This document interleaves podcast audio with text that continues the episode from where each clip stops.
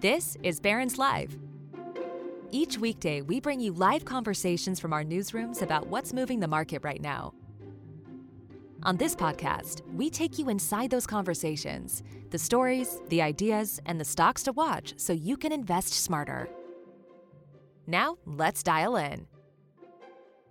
Hello, everyone, and welcome to Barron's Live MarketWatch Edition. Uh, my name is Chris Matthews. I'm a reporter with MarketWatch, and I'm joined today by Steven Kelly, who's a senior research associate at the Yale Program for Financial Stability.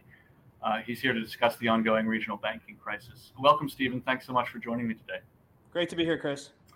So let's just let's dive right in there. Uh, the, the, failures of Silicon Valley Bank and Signature Bank were about two months ago, um, and when regulators stepped in to to uh, bail these banks out, they used a they they used a systemic risk exception, basically saying that this was a a risk to, to the U.S. economy. Can you walk me through why that was the case? Why are these smaller, you know, small, large but regional banks a risk to the U.S. economy?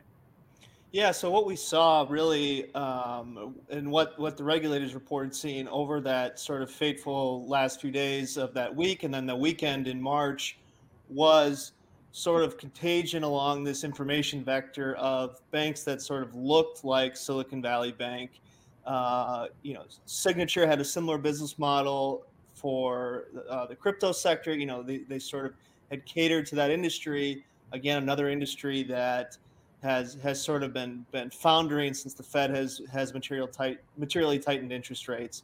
So basically, uh, you know, the, the Fed was worried about other ba- big banks in in sort of the West Coast, other banks that had sort of bet the franchise value on some of these frothier sectors um, and, and, was more worried about about you know continued erosion of, of uninsured deposits at these big-ish banks. Uh, what we don't know uh, is what would have happened with First Republic if JPM hadn't you know stepped in and said they would take the uninsured deposits. Would the Fed, the FDIC, the Treasury have all agreed on the systemic risk exception? You know, two weeks ago when when First Republic uh, ultimately went under, we don't know. Uh, but it, in March, things certainly seemed dicier and more uncertain. Uh, I know the FDIC in particular is less crazy about invoking the exception these days than they were, you know, 10 weeks ago. But um, certainly there was a lot more uncertainty and everything happened much faster uh, back in March. Yeah, so let, us zero in on the, this concept called a systemic risk exception correct me if I'm wrong, but that was these are sort of guidelines that were instituted by the the last financial reform that happened after the financial crisis. Is that right? So uh, this this the exception dates basically to the 90s, actually the savings and loan crisis, um, and it got it got tightened up a little bit after the last financial crisis. So the the FDIC um, in particular has a lot less authority to intervene with open banks. So in 2008, the systemic risk exception was used to underwrite the whole system of open banks. So we got uh, unlimited deposit insurance on, on non-interest bearing transactions accounts in 2008 till about 2010. And uh, they also did a debt guarantee program. So banks could issue term debt uh, for several years and be guaranteed full faith and credit by the government. That um, is no longer legal under the under the Systemic Risk Authority they would need Congress to sign off um, on something like on their use of that authority um, today, which is is authorization they did not need in 2008. So that that bit is much tighter. Um, now the FDIC, if they if they want to use the systemic risk exception for an individual institution, they have to wait till it's in receivership. So there were instances with Bank of America. Um, it ultimately didn't go through Bank of America, but with Citigroup in 2009, um, where they did targeted stuff, so stuff for one individual institution, uh, where the you know the public sector, in this case it was the FDIC, the Treasury, and the Fed, could come in and say, look, we want we want to keep this institution open. We don't want to wait until it's closed. We want to do targeted assistance for one individual institution. Again, the FDIC can't do that now. It has to be uh, an institution has to be in receivership. So that may have weighed, you know, that may have have been part of regulators' calculation in March. Um, is look, we don't want to wait until the next biggest bank is in receivership. You know, our, our authorities aren't what they used to be. And so, in that sense, you know, there's sort of this perverse outcome where, uh, you know, Congress wa- wanted to curtail crisis fighters' powers, um, and basically, it, it, it risks making them more trigger happy because you know you don't want to wait until a, a, much bigger bank is is already in receivership. Um, so you, you do. You invoke the exception when SVB is because it's less systemic. That's interesting. And so, I mean, to, to kind of bring us back to the post-crisis politics, there was both a desire to improve financial regulations, but also to kind of tie the hands of regulators so that they couldn't engage in, in these bailouts that were politically distasteful. Um, and so, at the same time, what, I, what I'm hearing you saying is that when regulators stepped in in March to ensure uninsured deposits, um, that that was a form of bailout, and, and perhaps they might not have had to do that under previous rules. Yeah, you certainly have more flexibility to go. Okay, um, we're going to let SVB go under. Uh, we don't think it's systemic a systemic risk, but if there's contagion, we have the tools we need to sort of you know draw a circle around around SVB at least.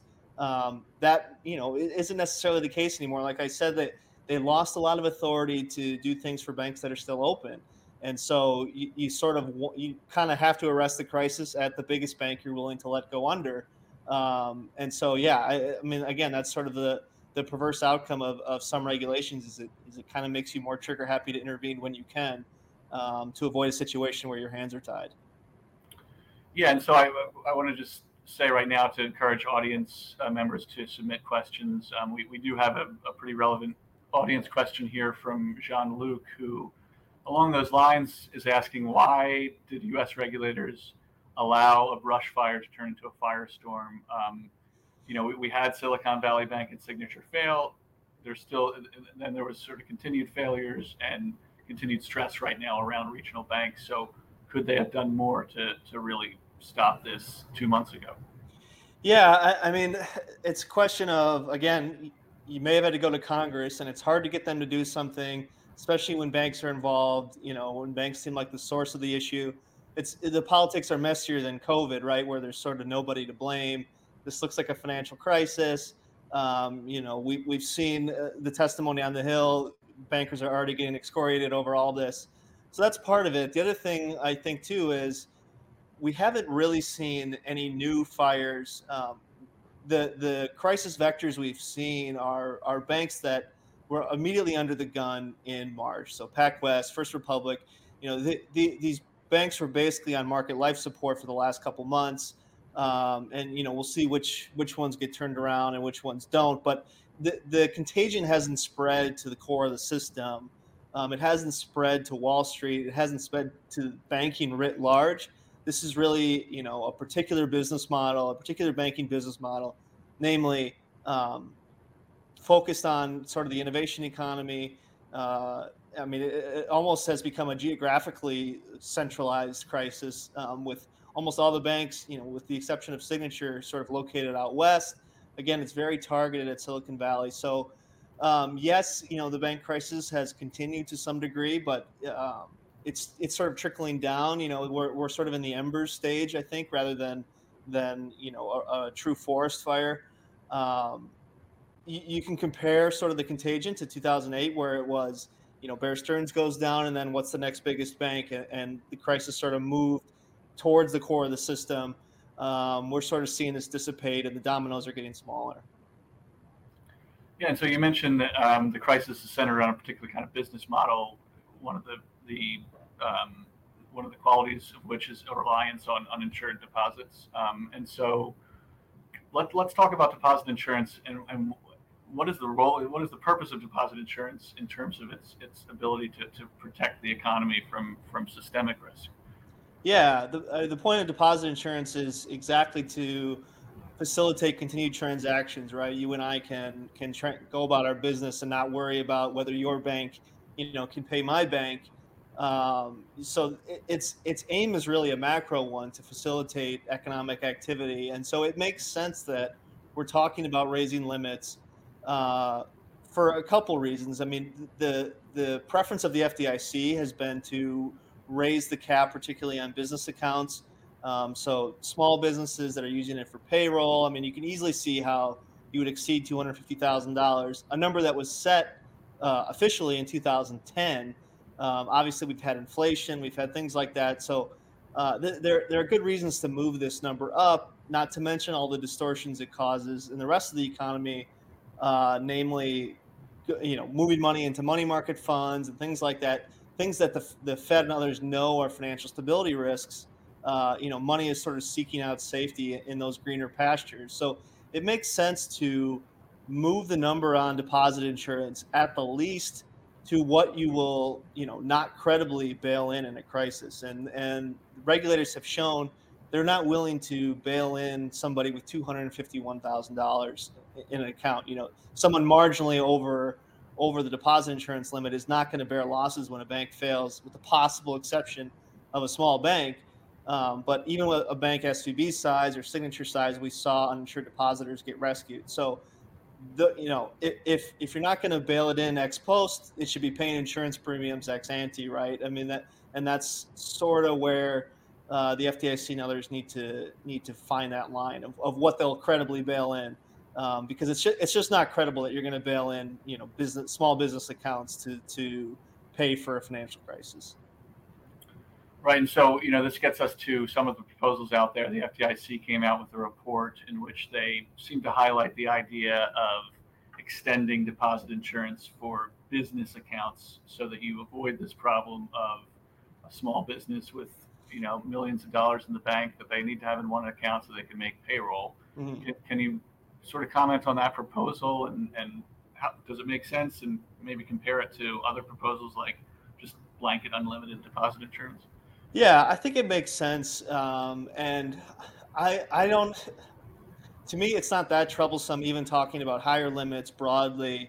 Um, you know, the, the trade-off here is a moral hazard one. The idea is you know you take big institutional depositors and you sort of make them the enforcers of, of, being a good bank basically and so if you give unlimited deposit insurance you sort of lose that market discipline um, i would say a few things on that uh, one thing that's that's you know we've gotten new evidence on in the last few months it's been very much borne out is the fact that as soon as a bank's share price starts moving significantly there's a lot of things that start to unravel and really enforce um, you know, a bank to to basically tighten up its game.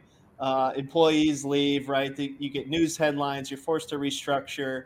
Uh, counterparties get jumpy. Depositors get jumpy on, on you know share price alone, uh, or you know any, anybody even whether it's over five million or whatever it is. You know bondholders get jumpy. So there's all these eh, sort of enforcement mechanisms that come into play before you're really talking about like the marginal depositor um, running. So to me, that says we can move the we can move the deposit insurance limit a lot higher, uh, and and sort of not lose that sort of capitalistic idea of okay, we're going to enforce, you know, we're going to let market forces basically make um, a good bank. And the other thing to consider too is if you want a bank, you know, if if I am sort of monitoring my bank and I've found what I think is a great bank, I should be able to put all my money there, right? I mean, th- these services we have that sort of spread money around the system aren't doing us a capitalistic service either. When the whole point is just to spread money around so it gets FDIC insurance,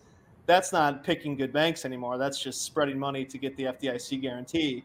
Um, so it's sort of at cross purposes to this idea that uh, we want market enforcement and the market to pick the best banks and, and only use those banks.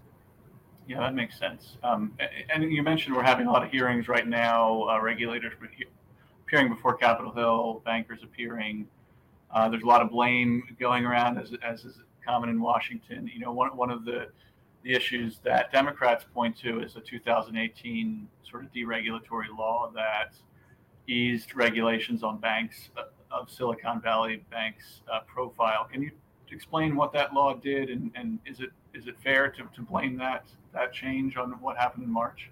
So, uh, to some degree, uh, the uh, the law really loosened basically like the post 2008 regulation. So, the, I mean, the the main ones are liquidity regulation, capital regulation, and it sort of guided the Fed into softer enforcement for these regional banks. The idea being, you know, the post 2008 story was about solving too big to fail, um, and we didn't, you know, we, we, we go easier on community banks because they, you know, they serve a purpose and they maybe don't have the biggest compliance departments and all that. Um, and the idea was really to extend it to sort of these mid-sized banks. Um, so, uh, you know, Silicon Valley Bank had to hold less liquidity than they would have in, in sort of that pre 2019 world. Um, they're you know they they were allowed to opt out of including certain um, mark to market losses in their capital. Not all their mark to market losses, but but the stuff unavailable for sale securities. Uh, so certainly at the margin, this stuff mattered. But again, this was really a run on a business model, and you know, if you put Silicon Valley in your name and then you you bank the whole sector, and then you come up with a press release that says, "Look, client cash burn is way higher," uh, you're going to lose all all potential for for new equity investment in, in you, and basically you're going to get a market run. Um, and 42 billion dollars in one day, and they expected 100 billion the next day. You're just never going to write a liquidity regulation that holds up to that and, and still allows a bank to be a bank. You're never going to write a capital regulation to hold up to that. Uh, you know, they, they, had solid capital ratios, uh, all things considered. They would have had a little more, sure. Uh, I don't know that they would have reassured the market in 24 hours if they had an extra percentage point on their capital ratios. And, and we've seen this in Europe too, with with Credit Suisse um, falling into UBS's arms, basically identical capital ratios, uh, and both had strong LCRs. So um, tough to say that this this is really you know you, you basically can't outwit a bad business model uh, with capital and liquidity. I mean, capital is just against risk-weighted assets or total assets, but there are all sorts of things that make up a bank: the employees, uh, the business, you know, the headlines, uh, the, the, macroeconomics of, the whole sector. So. Uh, a lot of things at play here, and it's not clear to me that some extra capital and liquidity would have solved Silicon Valley's problems. Yeah, I think um, you know another interesting aspect of of the failure is that you know it really was based around the issue of rising interest rates, Silicon Valley Bank invested a lot in long-term government debt, the value of which fell as interest rates rose. I mean, and you hear regulators say that this is, you know, classic banking risk that should be monitored for. Yet the regulators seem to miss this, and it kind of raises my next question about the Financial Stability Oversight Council, which is was created after Dodd Frank in order to monitor for for risks like this. Um, and yet you look at their you know report from last year there was no mention of, of regional banks with uninsured deposits and that sort of thing. Um, so you know can you evaluate the performance of FSOC is it reasonable to expect regulators to, to see risks like this? Um, or is that kind of like an unreasonable hope that, that that we can spot this sort of thing before it happens yeah, um, I'm sort of of a mixed view about this. I mean, one thing that's certainly true, and we've seen, um, you know, the Biden administration recently come out with with some new documents that they want to basically tighten screws. Um, they they want to beef up FSOC to sort of its old ways, where they can do entity based designation more easily. So this was sort of removed in favor of uh, this idea of regulating activities as opposed to particular entities uh, under Trump and you know that, that's just it's it's a much harder thing to do um, and be effective. Uh, you know, uh, the Fed's stress test didn't even include rising interest rates in time for this. Uh, you, you're basically never going to outline the next crisis effectively ahead of time. I mean, it's just it's it's not a reasonable thing to expect, and it's why it makes sense to think about entities. Uh, you know, when the FSOC came around, they were thinking about MetLife and AIG and GE Capital um, sort of these other entities that might fall outside of, of banking regulation normally, but pose a systemic risk. So, um, you know, what has the FSOC done in the last few years besides write reports? Not much. Uh, is there potential for them to, to do something better here? Yes. Um, but again, it, for them to come out in 2022 and say, look, rising interest rates are a risk, uh, you know, even if they were all, even if they had spotted that, they were all over it. It's not clear to me they would have stopped any crisis. Um, you know, th- these risks were sort of in plain sight, and even the bank supervisors sort of saw them. The other thing I'll say just quickly about SVB and and and um, some of their counterparts loading up on interest rate risk is that risk has to live somewhere too. So that's the other hard thing is a lot of the discussion is about hedging um, and but you can hedge away the whole banking system, and you no longer have a banking system, right? Bank, banks can can issue demand uh, liabilities and effectively end up holding demand assets by hedging everything away. But someone's got to hold the duration risk, and certainly, you know, the banking system itself. Um, it's important that we keep stability in that more than more than other markets, but um, that's a hard thing too. Is you, you basically can't expect not that not that you know obviously SVB was an extreme case, but you can't ex- expect the banking system to hedge away all its risks either. We we sort of depend on it to take duration and credit risk. Mm-hmm.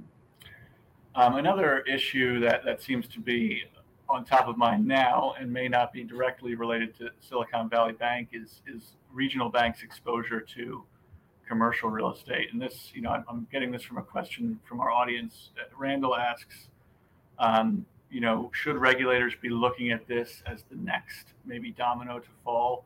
What should they be making provisions to dull the impact from headwinds in, in commercial real estate? Yeah, I mean, I mean, certainly they should be thinking about it, and and to me, this is more of a question for monetary policy and thinking about, um, you know, the degree of credit crunch that may come with sustained tightened monetary policy and you know stress from the commercial real estate sector. This is not a 2008 story where um, you know the balance sheets at the core of the system are funding themselves with real estate-backed collateral. Um, but nevertheless, I mean, it's just a big asset market, and if, if the Fed tanks it inadvertently, you know that that's going to tighten balance sheets writ large. It's not a financial crisis, you know. It's not a financial crisis setup in the way that it was in 2007 but um, certainly there's sort of more potential here for a slower moving, sort of you know old fashioned tightening of credit, and the Fed has to think about how much it wants that because um, a, a, lot of it, it really, I mean, obviously the SVB story with um, just mark to market losses, but also the stress in CRE. A lot of it is is just interest rate driven, and so some of that's intentional, right? The Fed's in this awkward position where it goes, you know, we want to, we're, we're explicitly tightening financial conditions um, stock market goes down, we're happy. Credit spreads go up, we're happy. bank fails, who messed up?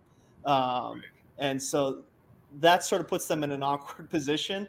But also, you know, it, has it, got a way. You, you, can even hear how they how they've started to talk about the failure of SVB and Signature is like, oh, you know, it probably bought us 25 basis points or 50 basis points um, on the Fed funds rate, which you know is a, is a little brash, but um, you know, once things go to the banking sector, you know, it's part of the financial system. They want to tighten financial conditions, but you got to be a lot more careful once we're talking about banks because um, just the, the contagion risk goes up. But CRE by itself, absent, uh, you know, a, ma- a, major bank blowup, is, is probably okay and, and a manageable issue. Yeah, I, it's a fascinating point you make about the Fed both being sort of the proximate cause of this crisis by raising interest rates and then also being responsible for for preventing it. Um, and that is, I think, a talking point of, of Republicans of late is that, you know, um, the Fed was the, the, primary federal regulator Silicon Valley Bank, yet for some reason it wasn't. The supervisors there were not able to anticipate the impacts of the rate increases that the Fed was implementing. Um, you know, the, do you have any more thoughts on that? Does it make sense for, for the for the Fed to be a primary bank regulator, given given that, that seeming conflict? Yeah, I mean, and different countries do this differently. Um, the Fed, the Fed doesn't have a huge historically, I should say. The Fed does, you know, the last few decades, the Fed doesn't have a huge uh, overinflation problem. Um, you know, notwithstanding the last couple of years, but the, you know, there are different ways to do this, and maybe the, maybe there's a different story being written if the Fed was not supervising any of these banks. Um, but if you want to go out and tighten financial conditions banks are a huge part of the financial sector, and and part of the part of this is like it's just going to happen. And, and, Jamie Dimon has sort of echoed this sentiment too, where he goes, "That's that's normal. You know, banks fail in in in tighter macro conditions." Um, which is true to an extent. So I think the the more concerning part is not necessarily the failures so much as okay, we need the systemic risk exception, we need to roll out all these emergency facilities.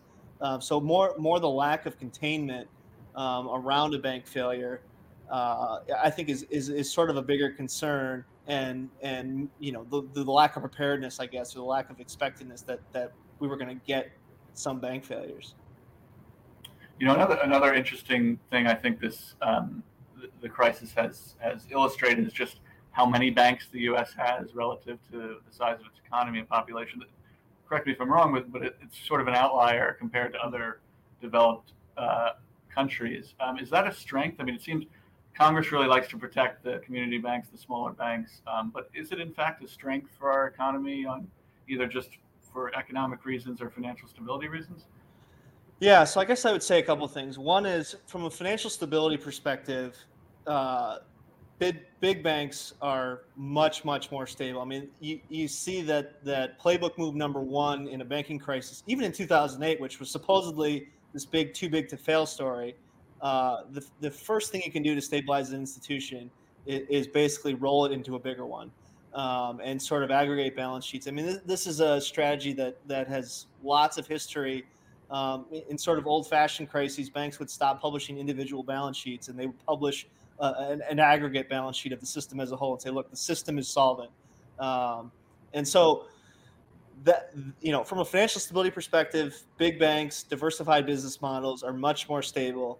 Uh, community banks, I'm talking small community banks, certainly have their benefits. You can think of areas, you know, with maybe less broadband access or um, you know the much more local knowledge that you get with a small bank who, who really who literally knows its customers um, but there that sort of leaves this nexus in between this weird space in between that maybe seems less necessary and is getting smaller now that svb and and first republic and, and signature have sort of rolled in to, to other places across the system uh, where you just don't have enough uh, geographic and, and business diversity basically to be stable like to, to look at svb uh, and First Republic. I mean, just great loan, pristine loans, um, tons of, of knowledge about their industries that they lend to, uh, but it just proved to be not stable. And so th- that's why you see HSBC and Mitsubishi coming after their bankers because it, it's a model that works inside of a big bank. Um, it doesn't work sort of on its own, uh, you know, with, with, a risky balance sheet without a lot, a lot more capital and liquidity. Um, so yeah, uh, do, community banks have a purpose? Absolutely. Do big banks are they more stable? Absolutely. Um, do we need 5000 banks and 5000 credit unions? Probably not right and and i you know i want to maybe spin this forward a little bit um, right now we're dealing with um, a potential uh, debt ceiling crisis um, and and perhaps that might lead to some financial stability concerns um, so i want to ask you know about what you know the, the uh, Fed Chairman Jerome Powell has, has said, you know, if, if there's a debt ceiling crisis, there's not much the Fed can do to protect mm-hmm. the economy. What is your take on that? Uh, would the Fed be able to, to, to bail us out in some way if we do trip over this debt ceiling issue? Yeah. Um, yeah. Uh, this is one of those things where it would totally be an unmitigated disaster. I mean, so much of the system, both by regulation and by market forces, is sort of built on this premise that that there's no default risk um, in treasuries. So I guess I would say two things. One is that the Fed uh, does not want to be in a position and probably will not put itself in a position where it's facilitating congressional gridlock um, into the indefinite future. Uh, it, it, does have a financial stability mandate. It does have a mandate for the economy. So it, it likely would, you know, intervene if, if circumstances called for it. I don't think they would be keen on it if it didn't look like uh, it was a bridge to an agreement. You know, an agreement's going to be the here 72 hours after default. Okay, the Fed can step in and do repos, and it can buy defaulted assets, and it can do a little QE at the margin. Uh, but you're talking about a global system um, and the do- the global dollar system. If if you know the U.S. goes through a sustained default, um, and uh, it's not clear the Fed can do much then. And so you mentioned, um, you know, buying back the default. Can you like walk, like walk through, like what would the um, mechanics of that potentially look like? You know, for instance, maybe, maybe, maybe we do need a t- couple days to bridge us over to an agreement. Perhaps. Yeah. So the Fed could say, look, bring us any defaulted CUSIP, and we'll give you par value. Um, you know, in a repo transaction, and we'll we'll charge you the Fed funds rate. Um, so something like that, where basically anything that was supposed to mature, liquidity still goes out the door. Um, it can do QE and it can just buy up and say we'll buy them. You know, we'll buy anything that defaulted at par, um, and we'll intervene in other markets as necessary. So it could be a big staffing operation at the New York Fed. Uh, but you know, it can go CUSIP by CUSIP and just say, look, any security that's uh, in trouble, we'll take. Um, you know, for the next 72 hours or whatever it may be.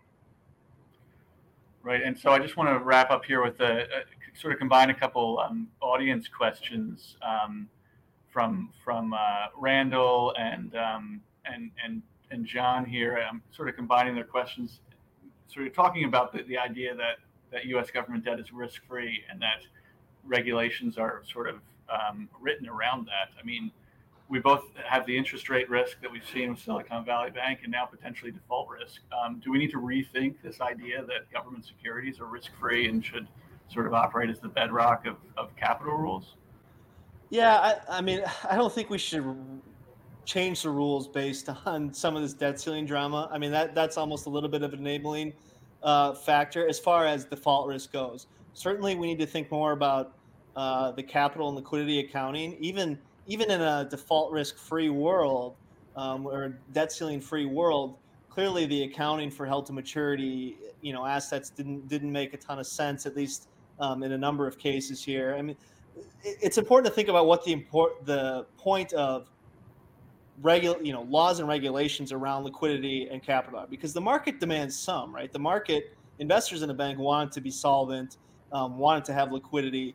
Uh, so the point of, of of regulation is really like okay there's a public interest in having these things be more liquid or have more capital than the market demands uh, you know to internalize some external cost of their failure whatever whatever. So in the case of svb the, the market is looking at it going okay this thing is way undercapitalized um, and regulation wasn't reflecting that so there's clearly a case there for regulation to even catch up to the market um, and the same can be said of some other banks as well where the market is looking at, at capital relative to a business model, um, not just relative to a set of assets based on their accounting. Um, so certainly there are, changes, you know, that can be made on the regulatory side to treasuries and how they're held, how they're accounted for, et cetera. Um, but I don't know that I don't know that we could rewrite the system totally uh, starting to assume default risk in, in, U.S. Treasuries. I mean that would that would take global accords and and everything um, and you'd be left with no reserve asset basically. Right, right. That makes sense. Well, unfortunately, that's all the time we have today. Thanks for being here, Steven, and thanks to our audience uh, for joining in. Um, we hope you listen to our next episode tomorrow. Uh, it'll be on the video game Super Mario Brothers, which hit the scenes way back in 1985, creating a lifetime of loyalty for Nintendo. Uh, films and theme parks now are bringing in a new generation of fans. And so tomorrow, Barron's Connor Smith, take him, and Alex Eule talk about the company's history and its latest moves, plus what it all means for the stock. Thank you again for listening today. Stay safe and have a great day.